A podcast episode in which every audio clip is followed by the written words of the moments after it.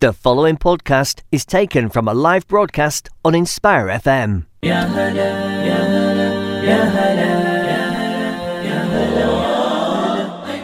Assalamu alaikum and welcome to Sister Speak. You're here with me, Fareem, and we also joined in the studio with Me, Mariam. and me, Sonia.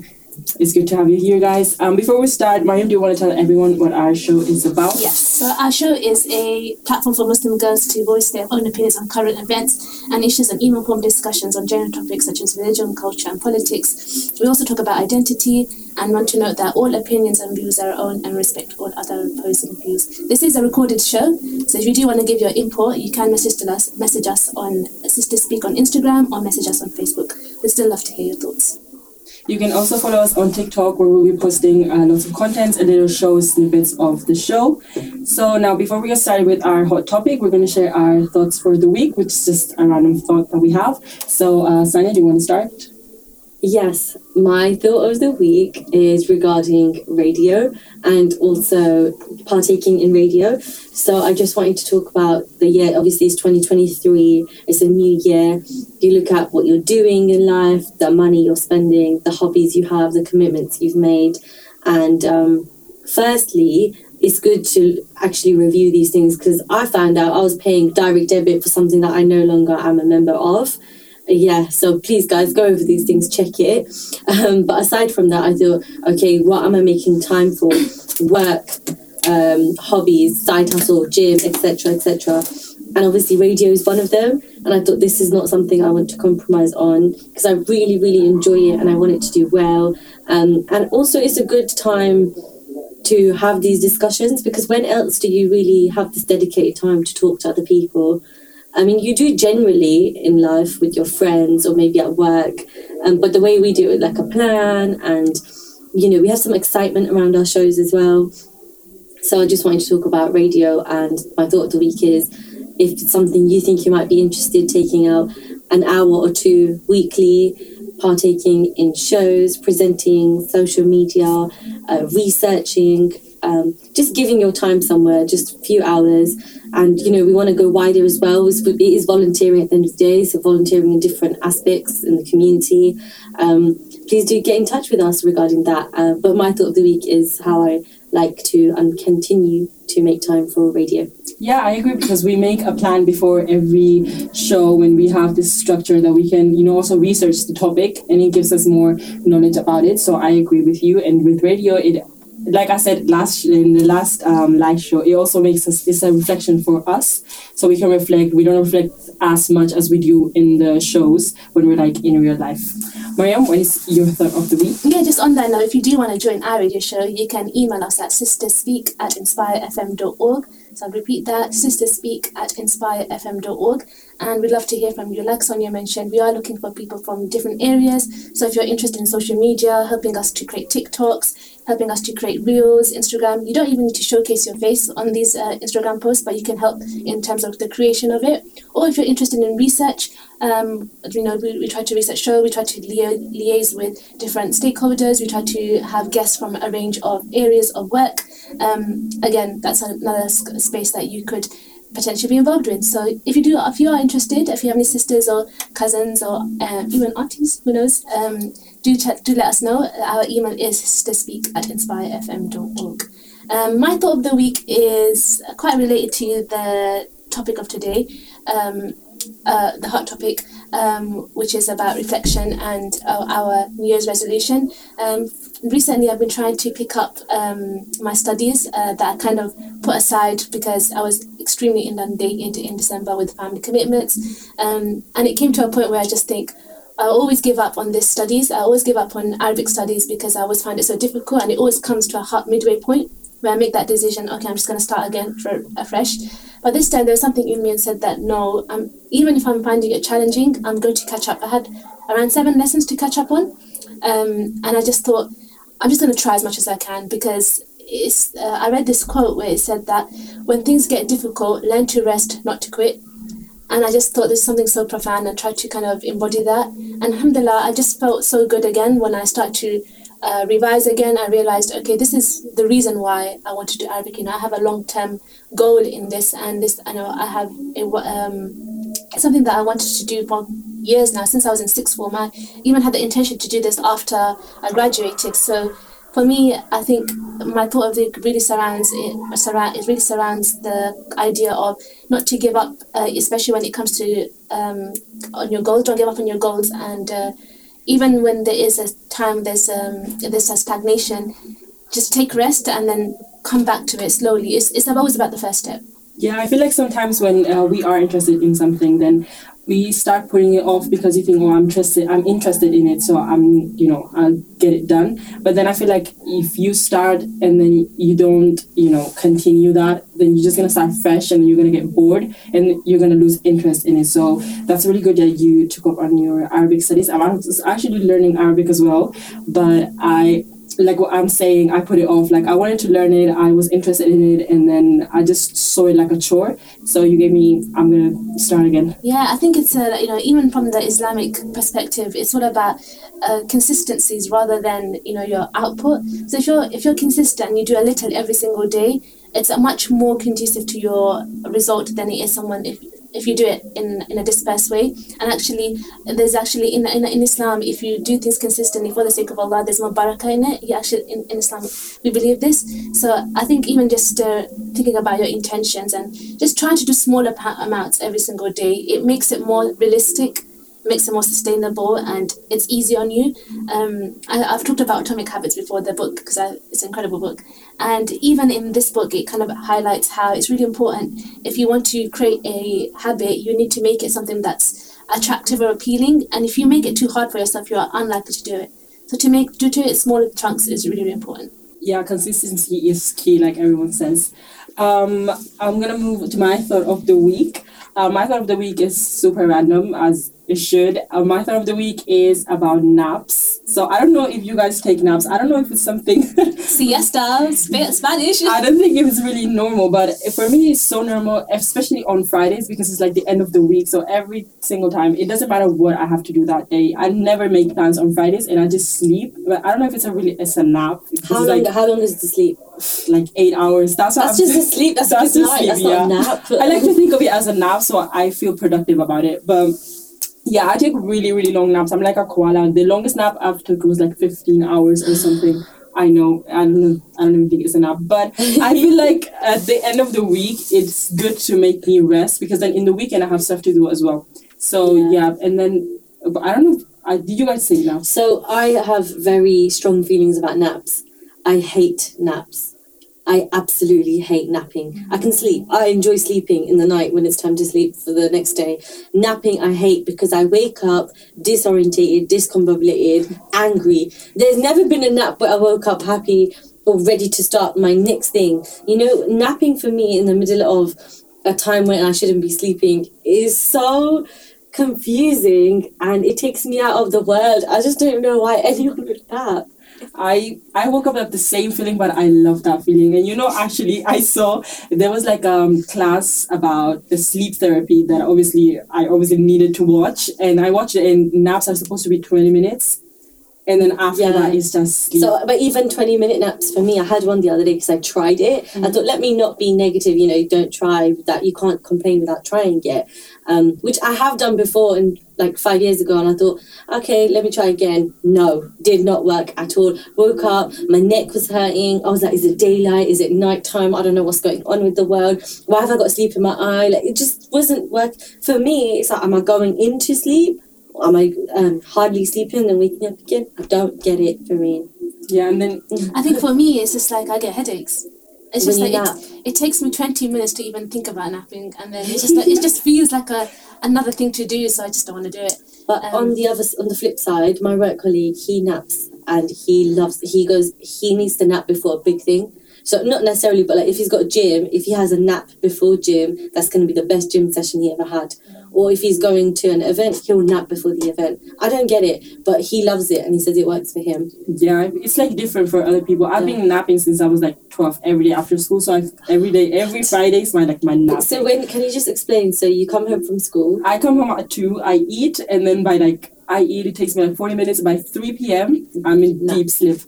Yeah, sleep, yeah. When do you wake up? Like 10 p.m. or something. What do you do then? Then I just That's the time to sleep. That's yeah. That's the time to sleep. I just bother my siblings, Oh, so I'm yeah. I don't get bored. Annoy them. so now we are gonna move on uh, to our hot topic, which is, which is New Year's resolutions and how sustainable it is if we actually do it. Because obviously it was New Year's um, like a week ago. So um, have you guys? Do you guys have any resolutions for this year? I don't think I consciously made any New, Re- New Year's resolution, but I did think that, okay, this month I want to get on back to Arabic, which I'm trying my best to do, and uh, just join the gym, which I have done, and I have been this week. So I feel like it's just very early stages, and I don't want to say it because I have this thing that I don't like to tell people my goals because then I get that false sense of grati- like gratification that I've done it, but I haven't done it. Oh, Mary, well done on joining the gym though. Oh, I remember you. you talking about it. I feel like if you tell people, then you have a bit of pressure that you have to do it. So I like telling people that I'm gonna do this. So, so then like do it, accountability. yeah. But I don't feel that. I don't feel accountability. I just feel like they're gonna give me that gratification. Like you just clapped for me, and I'm like, oh well, I don't know. Oh no! sorry, sorry. No, no, no. I, I, I, well, no, no. It's completely fine. You guys just have to ask me every week how about me. um, so that for me, that's why I don't really because it's always the surface level when you tell people, right? It's not everything. So I just want to develop a habit first that I know that I'm going to stick to. Um, so far, it's been good, alhamdulillah. Um, I really enjoy like going to the gym, and it's just like quite relaxing actually to me. After after the gym sh- uh, session, I feel really relaxed. It's just quite nice. Good. That's really good. I think I should join the gym as well to Come have guys. this Everybody feeling. needs to be on it. What about you, Sonia? So I've continued. No, thank you. I've continued gym from last year. Very Um, and it is just the best, guys. But do you know one thing I will say about these routines and so on is that um, I don't know the statistics. Maybe you guys might know this, but it takes a, amount, a certain amount of time for something to become part of your routine, right? But do you know how amazing it is that once it's in your routine, you don't think twice about it? That we need to get there. That feeling is perfect. Because I'll give it gym for example. When I first started, I hated it because it, I never had time. So I was like, oh, I have to go after work. I'm already tired from the working day. I have to travel there. I have to pack my bag, etc., etc. That took a few weeks, on and off, on and off. Then you flop on yourself. You start again. You quit. You start again. But once it's part of your routine, it doesn't even feel like anything. It's just part of the day. You wake up, you brush your teeth, right? You just carry on. Same thing. You just carry on work, gym, come home, sleep, nap, whatever you do. Corinne. but um, I think that's a very good thing to take away from all of this is the routines that you make. Um, it can be anything though. It could just be like um, I'm trying to think like even studying or say um, cleaning your bedroom or cleaning the bathroom. You don't have to make it a chore. It could just be a casual routine. Saturday morning, I wake up, I do this part of my routine. I it just feels natural. Your brain isn't thinking about it, and I love that. So when you get to that stage, that's just the bliss. It's perfect. Yeah, because if you do it consistently, you don't even think of it as Yeah. something outside of your routine. It's like brushing your teeth, waking Yeah. up. Or even like my younger sister, when she used to go to mosque, and I'm sure a lot of people used to go to like when you learn how to read the Quran. It was like five to seven. So it's a school after school, you go home quickly, have a snack or change your clothes or whatever, get ready uh, for mosque, and then they go to mosque from five pm to seven pm. And the first few times, I do remember, obviously, every child like, oh, I'm tired, I don't want to go, I'm lazy. Once it's part of the routine, it's normal. They, they don't even think twice. That's it. They're gone, going to your mosque, and you come back at seven o'clock. We rearrange the date according to that. So Yeah. yeah, those routines are so important. I read this quote and it was um, saying that your life is a combination of habits, and that's why you should really be conscious about your habits. Nice. What are some new year, uh, like actually new things that you haven't done this past year that you're actually gonna include this year? Let's think. I'm gonna meal prep. I hate to be talking about the healthy thing again, but it is. I just want to cook a bit more and prepare my own food more. Uh, that's starting tomorrow, hopefully. I've literally written it down. When you write things down, it's real, right? So I've wrote it down. I did tell a friend because I'm kind of like that. I need my accountability. I need someone to remind me as well. So we remind each other, but at the same time, I'm a bit like Mariam. So I do have a bigger goal, which I'm not even going to say on radio. Like that's how big of a goal is because I have that thing where I feel like you don't want to tell anyone yet because you want to make it happen. you- yeah. yeah, you want it to happen. So if I tell you now, it's already like you know. For me, it's lessened the. I don't know how to describe it. I think you said it well. The gratification. You kind of feel like you've really spoken about. It's real. I have a goal to get something before the end of this year, so I need to work on getting that. Basically, You know the thing that on the 31st of December, it's 12 uh, p- a.m., p.m., whatever, and you start and you like, it's that day where you have to start your resolutions. And I think, like you're saying, you're going to start today. Yeah. But it- yeah, New Year's was a week. Uh, yeah, I'm gonna start tomorrow. Yeah. even though it's going to be the what day is it tomorrow? Seventh, eighth.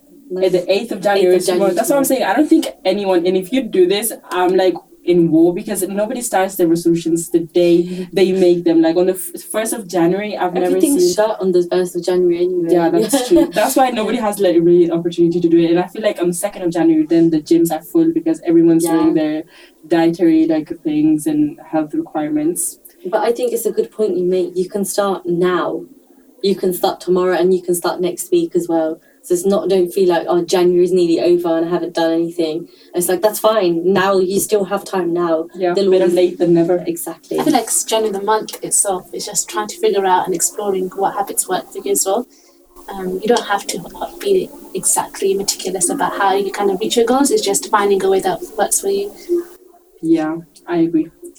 So New Year's resolutions. You didn't tell us yours, Fareen. yeah, so um, my resolutions for this year, um, I feel like every year I make one. I don't even make resolutions. I just have important stuff every month. So for example, this month I'm taking my LNAT, so that's like kind of a resolution. But if I didn't book it, then it wouldn't be a resolution in this month of January. I don't know if you. So it's like twelve resolutions, like one for each month. So for February, yeah. So I just have. I want to pass my LNAT, be a bit more social than I was last year. And I feel like on the 1st of January, I didn't do any of this stuff, obviously, because it's more, I think my resolutions this year is more about my, you know, my health, how my personality, how I behave, nothing outside of like going to the gym, which I do want to do, but nothing that I have to commit too much to, to it. I love that. I love that is that you have something to work towards every month, and I think that makes it really sustainable. Even for me, I don't see gym as a. I'm not telling myself this is a whole year thing, and I look at by week. In this one week, I want to go twice. That's enough. So if I keep saying only twice a week uh, or three times a week, that's very doable. I don't look at it as this whole month I'm going to do this many times.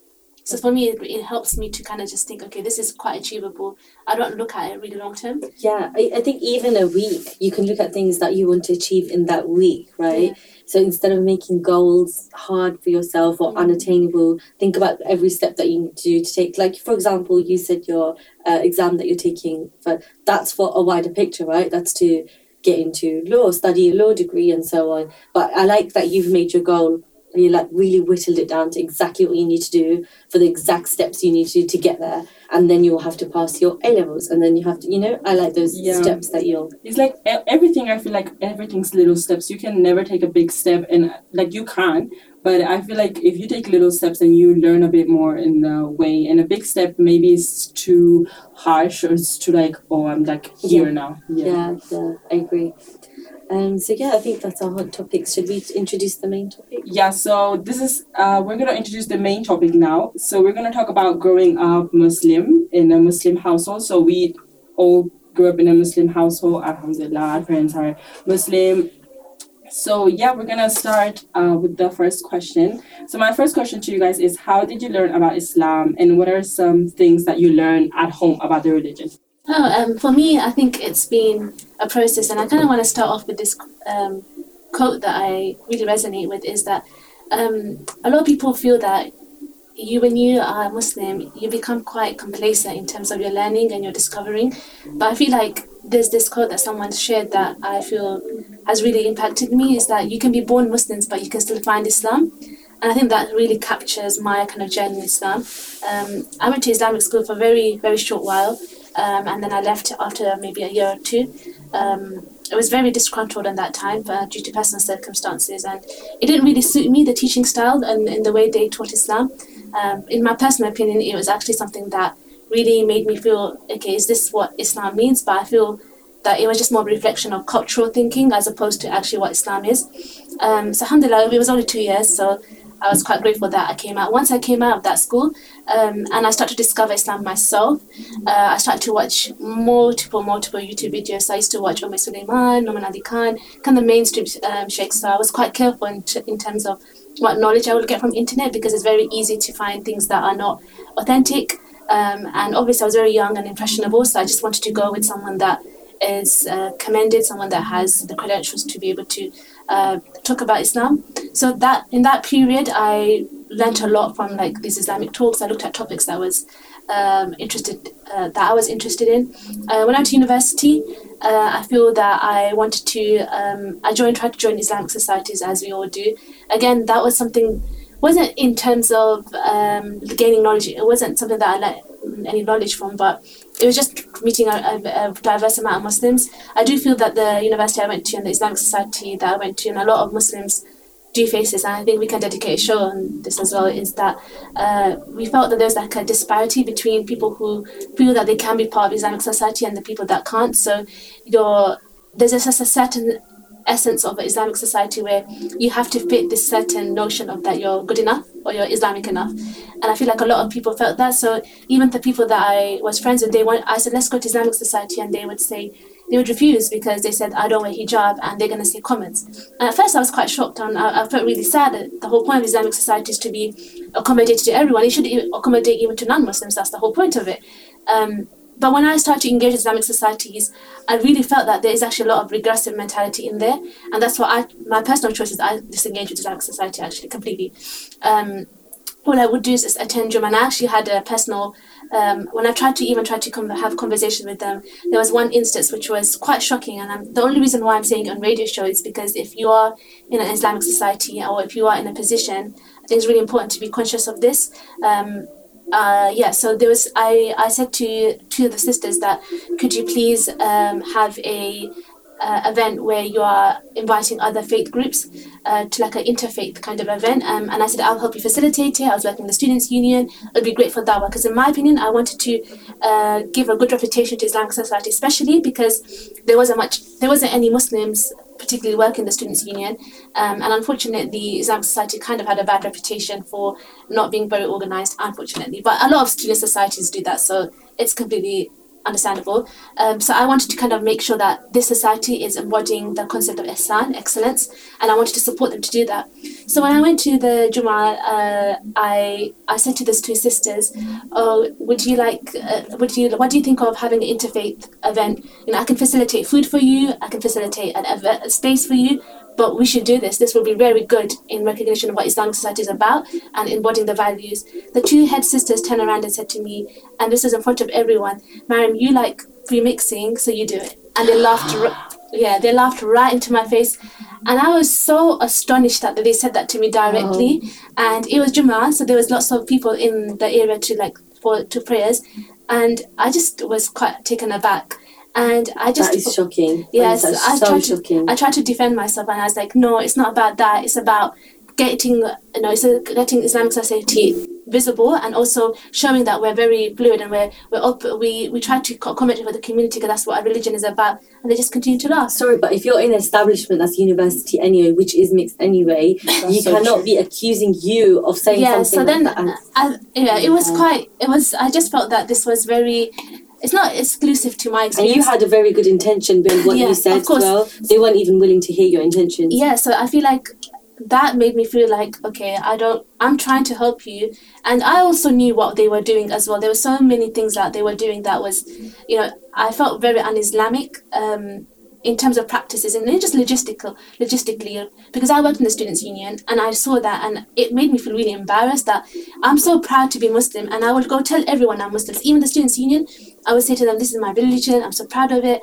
And then I have this society that is doing the complete opposite of what they should be doing. Um, so to me it was like I was giving them Hasnan and I wanted to have the best opinion of them and I thought maybe they just require support and I'm here to help them. So that in that case was it was really it was really upsetting. But um, to be honest, I just think this is symptomatic of many other issues uh, that actually come from management of Islamic societies and their mentality.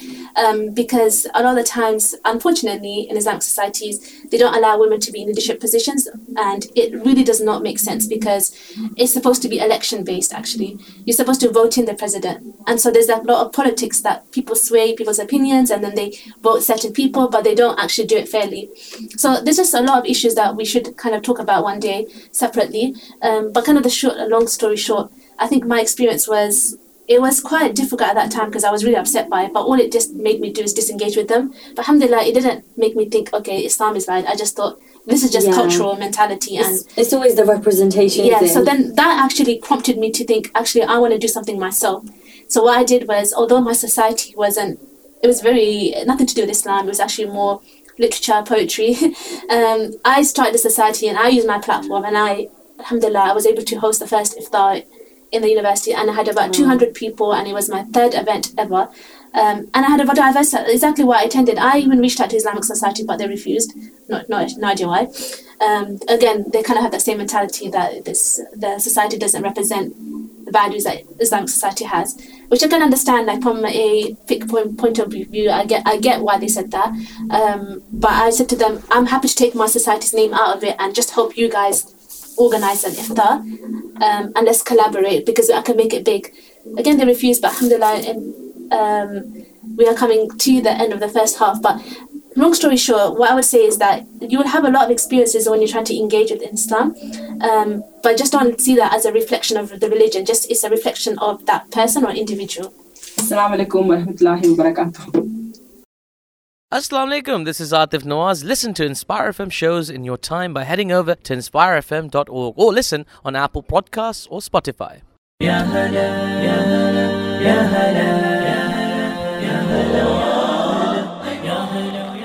Assalamu alaikum and welcome to the second part of the show. We are here from Sister Speak. Um, so in the first half of the show, we were talking about our New Year's resolutions, how sustainable they are. We also talk, talked about our own resolutions and how what steps we are doing to get to that point. We were also talking about the main topic, which is growing up in a Muslim household. How we do, did we learn to pray about Islam, about the religion, and how we feel about growing up in a Muslim household. So, Mariam, you were talking about this. So, do you want to just elaborate where you left off? Yes, so um, I was just talking about my experience where I had a confrontation with someone uh, with a Islamic society that was was very um, unacceptable, um, in my opinion, um, where they refused to kind of do an event because they kind of humiliated me. Um, and uh, kind of the reason why I shared this is just to show that this experience is just exclusive to these individuals. It's not a representation of how accommodating and how beautiful and how, how fluid Islam is and how encompassing it is of your individual journey. Um, you know, there's so much mercy in Islam. And I think one of the things for me that really makes me feel connected to Islam is the the most significance the significance that it has towards emotional intelligence and having having manners and taking care of people. Um, I mentioned in a different show about how important it is when someone's talking to you to the Prophet sallallahu he moved his whole body um, just to talk to that person to make that person feel special. And I think these qualities is something. These qualities are really fundamental in our religion, and they're the kind of the kind of the kind of thing that is a catalyst for me to kind of keep learning about Islam. So for me, uh, my journey to Islam was firstly to learn about character because that was my interest and how do I improve myself in terms of my character and what were the qualities of our religion uh, from our prophet, prophetic tradition. Because if you think about Islamic history and if you study the seerah, the rules that came out of Islam in terms of what's halal and haram came out very off, very very later. It was actually more about giving someone's rights, taking care of people's trust. Um, it's about modesty in terms of your character as opposed to actually the apparel that you wear.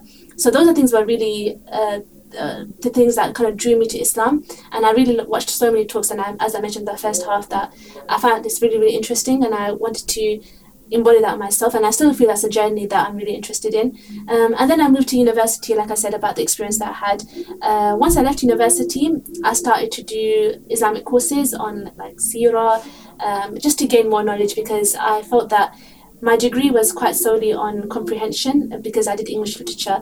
And I thought our Quran has a lot of stories it has a lot of comprehension you have to understand contextually what was happening. And I developed those skills on a degree level so I wanted to apply that to understanding my religion more and discovering it more. So I think for me personally, my journey has been quite individual. I haven't felt that someone is forcing me to believe something because I'm exploring it myself. Um, I did have, I do have sometimes those um, confrontations where I see cu- culture being mixed with religion, and that's what makes me really uncomfortable. Um, but also, I think that has opened my mind as well to be understanding why those people are seeing Islam for this way because it's what they've been taught. That's all they know. And if I went, if I went to the same situation situation as them, then I probably would come to that conclusion too. So it's made me a bit more open minded in how I receive that. Um, because before I remember when I was young, and I think this was just a amalgamation of everyone's opinion, is that if someone else believes something different, I would outright think it's wrong. Like you cannot do this. Yeah. But what have as I've grown older and now have like discovered Islam more better is there's different opinions and that's completely fine. It all comes from the Quran and Sunnah. End of the day, it's just a different way of viewing things. So that's kind of my kind of journey. I'm still growing and learning, and I think that's the beauty of Islam that you're always going to learn, and, and that's how Islam was founded. It's about attaining knowledge and progressing. And. Yeah, Islam is such a big religion. I feel like you learn something, every little thing about it every day. And I think an important thing that you said is that you had like your individual journey, which I think is really important because you really learn about the religion and you feel connected to it if you do your own research yourself and like you said listening to talks or anything and maybe the the things that your like your parents are like teaching you about Islam, they're okay, and you're like, okay, well, what about this? And maybe you disagree with your parents, and that's okay because Islam is so many things. So you do your research, your individual journey, and then you feel more connected connected to the religion. So Sanya, now we're gonna go over to you. How did you learn? Uh, just to interrupt before you ask Sanya, just to give a caveat, um, in no way I'm saying that you should not uh, you should gain knowledge and make your own interpretation. Um, a lot of the I, I started off watching YouTube videos by scholars who had credentials, and then I started to take courses under a teacher. I think it's really fundamental that you get a teacher to teach you the core of Islam or even any kind of concept because it, it stops you from swaying uh, or having misinformation. Also, to kind of follow your desire because that's a quite a scary territory to enter as well. So, always make sure you try to get a teacher. There's so many online courses, particularly I, I chose Faith Institute and my teacher was Shabir Hassan. Um, you guys can Google him um, because I felt that he's very easy to understand. He was someone born in the UK, he's also from a Asian background and uh, he's under 30 as well, so he understands our kind of issues. So try to find a teacher is because it, it, I think it's really really important. There's there's describing stage, but when you want to actually learn, you need to have a teacher. There's no way you can have not have a teacher. Yeah, make sure there's 30 uh, certified. So you're actually learning about islam and you're not like getting misguided about some other things that you think are islam but they're not. Okay now sanya we're gonna go over to Apologies. you that's fine. Thank you. I think ma- what Mariam just said though really resonates with me because i i've never been through that process yet. So i am probably yet to go through that. Um so if we're talking about why did i learn about islam from the beginning it was obviously i would say at mosque but by mosque I mean you know when you learn how to read the Quran. Um, Sunday school. Yeah, exactly. But we had it like five days a week, I think. But the good thing is, as I grew older, um, my parents were like, because we're girls, we're all girls, they wanted us to have a more tailored to woman in Islam kind of teacher. So we got a female teacher to teach me at home. And what I liked about her is she was teaching us everything, not just the Quran, but all these things that no one else really teaches you. Like if you grew up in a Muslim household, as you said, sometimes you might have parents that are very proactive and they dedicate time to teach things about our religion. Um, most of the time for me, it's here as, as, and when. So, oh no, we don't do that, that's not allowed. Or, oh, yeah, yeah, yeah, that, this is part of our religion, this is how to pray. So, yeah, praying, I can admit that was taught by my parents from a very young age. And naturally, I think kids copy their parents. If you see your parents doing it, you just jump on the prayer mat and start doing it underneath them.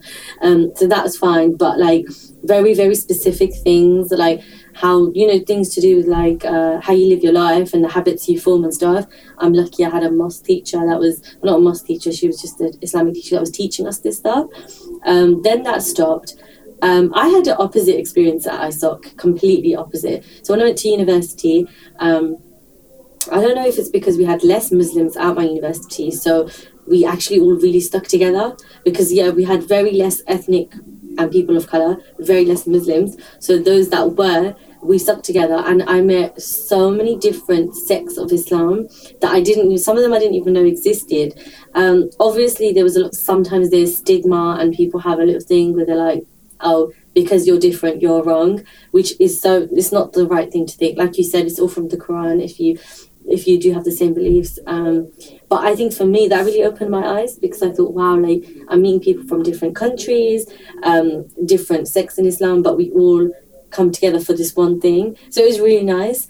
Um, also, we had loads of interfaith things. We had lots of events. We had like spoken word events, and Discover Islam was always we always had a Discover Islam week at our university. Um, and even though, like you said, we are Muslim and grew up in Muslim household, I was discovering Islam in those weeks. I was learning things that I've never knew before. Um, so university for me actually really helped, and it's so ironic because if I tell people where I went to uni and so on, you'd think that uni is known for being di- like weird, and we're known for very different things. The university, but but the ISOC was good. It was strong. Um, and you know both in the female side and the girl side i do think there was good leadership very openness um, and then I went to Umrah in 2019, and that was the first time that I prayed Jummah in a mosque. So before that, it was either at school, university, or at home. Um, but seeing obviously Jummah prayer, and then the ladies are usually behind. Or when it's a huge mosque like that, it's even amongst you might be next to your dad. Like these things happen in these huge mosques sometimes. Um, and it was amazing because it's it's different. Obviously, you're in, literally in Saudi Arabia. Um, and I think that for me was like because because I was at an older age. I was how old was I? Like twenty one. So it's an older age where you have to take the onus on yourself and study it yourself. You can't just rely on what your parents are saying or what you've learned growing up. And that's when I started trying studying online, looking at YouTube videos as well. Um, but I haven't taken that final step. I think what Mariam said as well is that if you actually want to learn, you need a teacher. Because you're right. I think sometimes you go down your own rabbit holes of what you want to learn in that in right okay that topic just came up in your head oh what do we do think about this in islam and then you just focus on that and you you just focus on that for so long and it's like okay you've learned that now or you think you know that now move on to something else so it's def- very very true um so yeah that's that's probably how i've learned um so a mixture uh, there's also sometimes with extended family. So like recently, I remember I went to like one of my cousins' houses in London, and somehow like I think the conversation just turned into something Islamic related. And then you know one of my uncles was telling us something, and I was like, wow, I'm like 25, but it doesn't matter how old you are, like you said, you learn all the time. Yeah. And he was teaching us things that we didn't even know. We were like, I was happy to learn that. So yeah, all the time I'm still learning constantly to this day. Yeah, you know, growing up in a Muslim household, I think that you said, you know, where kids just go to the prayer and they just they don't know what they're doing, they're just following their parents. Yeah. I think it's such a good thing because then they grow up and they like they think that it's, you know it's normal for us when we you see our parents pray and then you, you just learn the surahs. You obviously you I don't think you, you don't know the meaning when you're a kid, Yeah. but then when you like when I first uh, started to like learn how to pray, I remember I did it with my sister because we were just one year apart. So my parents they I wouldn't they were used to work all the time a little bit. I think because uh, where I lived, my community wasn't Muslim.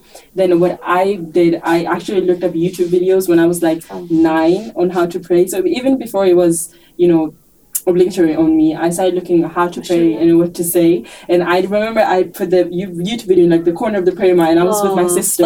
Yeah, and we were like, obviously, we were kids, so we were like, if she pronounced the surah wrong or something, then I would laugh. So it was just, it was like a really fun time. But then we replayed the video like 50 times probably, just in a corner of the house. I don't even think we were facing Qibla, honestly. I don't know what we were doing. That's so sweet. That's so sweet. Yeah. Yeah, but I think I, I remember it so like as such a nice moment with my sister when I was learning how to pray.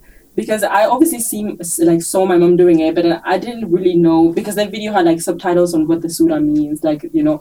So I really like liked it doing with with doing it with my sister, and it's a really good uh, moment I feel. And also talking with um, that like you said, extended family is really important. They all be because even if you are from the same family, you all have like different opinions about Islam. Yeah. So now, um, do you feel? Do you guys feel like there are certain things about Islam that you just know because you grew up in a Muslim house? Like I just said, you know, Praying. praying. Definitely the first one would be, I think, praying Salah. Like, you watch your parents do it, you join in at a young age, like you said. Um, I would say being clean and tidy, and you know, because hygiene, especially as well, you just know it, it doesn't matter where you're from in the world. If you're a Muslim, that's part of our religion. So I think these things are just. I'm so grateful that it's just ingrained in me you know, for personal hygiene and to keep your space clean as well. Because if you're going to pray in that place, it needs to be a clean place as well.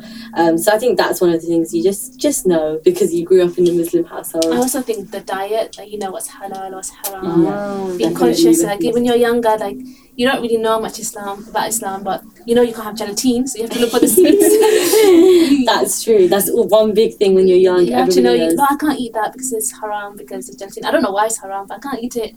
so I think that those those two. I think I agree with Sonia, and I think it's also the dietary things. Sometimes I feel like there's things that we just do like uh, as a, as a person, and then we find out that it's sunnah. I don't know if you guys have you ever experienced this. I have can you share? Can you share one, like an example? Can I share one? I, I can, can think of one. Sorry, while you wait, I don't know if this is a sunnah or not, but um you know when you knock on the door to someone's house you're not supposed like and they open, you're not supposed to stand like straight on you should be standing at yes. like an angle yes yes, like sideways so the, you want to articulate for me Mary please so um it's uh so the kind of the hadith is is that you when you knock on someone's door the first thing is actually if you knock three times and you're supposed to leave because that means you're going to disturb someone. And the second thing is see and do not do that anyway yeah. naturally without even realizing. Yeah. Right. Um, but it's more consciously so you're not disturbing someone. And the second thing is that you're supposed to stand in an angle because you don't want to uh, intrude their house or personal space or there might be someone in that house that might be your non-mahram or you just don't want to in case you know they didn't expect you and their house is a mess or you know their personal life respectful it's just respectful do, yeah. respectful of their of their household because you are entering their household so yeah, there's a lot of sideways yeah, yeah. just stand at an angle uh, to just to ensure that you don't see anything else happening inside their house so those are two examples I think that you do without sometimes even realizing that it's part of our religion, but we do naturally anyway. So what were you thinking of an example? I couldn't think of an example actually uh, because there's so many things that we do, but I can't think of one. Like what about giving to charity? Yeah, I know that we give it with intention as well and zakat as well, but sometimes when you are just on the road and someone has asked, sometimes you do just give to charity, right? And that's uh, you know, not it's not like it's a Muslim thing. People that are non-Muslim give to charity, but we also give it part of our religion and just part of you, you want yeah, to do it, right? In the UK, Muslims are the most charitable. That's true. Like statistically. I'm not surprised. Yeah, I think we uh, Luton ranked the second on most. Uh, Luton? Yeah, charitable. Okay, now I really want to ask this question because I did see um, this girl, she was talking about her journey with Islam and how she grew up in a Muslim household. And she said something, she said, sometimes gr- growing up in a Muslim household does not mean you feel Muslim. So I just want to ask you guys: Have you ever felt or thought about this? I I have. So, so obviously because um, you grew up in like you said, grew up in a Muslim household. Um, culture, religion, and the way of your living in your family, it's all in one. It's all jumbled up together. There's no differentiation. There's no when you practice Islam and when you practice your culture, it's all happening at the same time. Um, so if you go to another country, like if someone asks you, like, your identity, like describe your identity. You might not even say Muslim, but you should, of course. But the point is, it's so within. Whereas if it was something you actively thought, okay, this is this part is my religion that I'm doing. Sometimes, let me give you an example. So, say we can't eat gelatine, like you said, right? When you're a young person, you don't actually know if that's because of your religion, that's because of your family, that's because you're vegetarian, or that's because you're Bengali. Like you don't know where that's come from. So feeling Muslim as like that alone, it's sometimes it is a bit difficult and confusing because everything's jumbled up together in one. Um, even being British, I think sometimes, and being Muslim is, is kind of linked together. Some things that British Muslims are different to other Muslims in other countries. Um, so, I mean, Mariam, which I think for me, uh, my experience is a bit different because like I, I think Islam in my household was quite strong. But at the same time, once I start to understand what Islam is, I could definitely see that the influences a lot through culture. So that's where I used to have this. I used to feel this contradiction. This is not actually Islam, but how do I say this to my parents or articulate it when they really believe that this is Islam? Because it's controversial in culture, but they try to make it controversial in Islam. But actually, Islam is very fluid and it's is actually there's a lot of things that is logical in Islam that's illogical in culture and unacceptable in culture. So I think that's something that I really really struggle with and I still struggle with today. Um, but also I just choose my battles. Um, so that's kind of my uh, experience at home. Um, but for me, I think because I faced so much Islamophobia from a very young age, um, it's uh, quite, quite shockingly, not from my peers, it's mostly from teachers, people of authority. So when I was in primary school, I definitely felt that I was uh, alienated for being a very unapologetic Muslim. I'd be very proud about uh, being Muslim, wearing hijab. And I remember I used to, you know, do my best as a student. I remember, and this is one of my kind of core memories, is that I, I, I really liked school and I really enjoyed it. And I remember that once the teachers photocopied my work and they gave all to the students because I was really good at note taking. And I was so happy, but I another teacher, she accused me of stealing. And, and the same teacher, when we went to residential, she told me to take my hijab off. No, and she said to me, "You don't need to wear it here." She also, I was a very, I was quite chubby when I was younger. Um, and when we went to this residential, I wasn't wearing hijab number one because she told me to take it off. And secondly, like I had my some of my skin was bulging out because I was quite chubby. I was uh, climbing a tree, and she put when we came back from resi- residential, she put that picture in front of everyone. So my skin was showing, my hair was showing, and everyone laughed at me. And I felt so bullied, and I just thought I'm from a, I, I worked in widening participation, I worked in higher education. And if my child ever told me that, I would 100% report that teacher because that's Yeah. against DBS. You literally infringe their right. And she was a tra- training to be a teacher at that time. So I definitely knew that she was, I felt that she was Islamophobic because she also accused me of stealing. When every other teacher in my, in my school would say I was a star student, I was top set for everything. So that was like my experience of Islamophobia in primary school when I went to sixth form, again, I had another teacher who was extremely Islamophobic. He would make very inflammatory comments about religion, extremely to the point he started threatening me because I reported him again. Um, so it was quite consistent, and it was always by te- people of authority who are supposed to be the teachers, the people that you trust. And to be honest, whilst it did affect me in terms of my mental health and it gave me huge amounts of anxiety, I think at the same time it kind of propelled me that to to hold tight to Islam because they're trying to rob this from me, and I want to hold it tighter. So it kind of became a catalyst, and I think that's kind of what got me into activism and making sure that you know Muslims are advocated for and Muslims in education because I felt that in my experience in education has always been that th- there's teachers who are trying to be Islamophobic and stop me from excelling, but I don't want other Muslims to feel that. And I want them to be able to report that or know have the tools or skills to be able to, arti- uh, to articulate how they're feeling or what they're feeling because a lot of the time Muslims don't report it because they feel gaslighted into not reporting it or they minimize their own experience or they reduce it because no one's going to believe what they're saying or they just think that they're they make they have experienced this thing and they're t- taking it out of proportion. So for me, this is kind of like allowed me to firstly understand Islam more, but secondly made me really really passionate about widening participation, really passionate about advocacy and representation, and that's why I always talk about it because my experience has been through my education in this country in the UK. Um, has been always has been quite Islamophobic, but at the same time, I really value the, some of the, the qualities of Britain. So in terms of mannerisms, instead of the first thing you learn, the magic words is please and thank you. That's mm-hmm. something very intrinsic in our religion to be grateful for so, for someone else to be to give people scope. Um, and the second thing is about um, being considerate to others and to have compassion and be kind and be generous. These are something that these are qualities that you learn from very young age in Britain. And I feel like if I if I lived in another country, I don't know how much emphasis it would be. And if I feel like this is something that my British identity and my religious identity corresponded, um, I feel like in my cultural identity didn't correspond as much. Though we have a, a good amount of hospita- hospitality, it's seen as being weak when you're when you're too soft or you're you're seen as too soft or you're being you know you're going to be walked all over. You know you should show that you're strong, but actually. British culture is you're in line with your emotions and you're caring about how the other person receives you. You know, you're, conscious about what you say and what you do.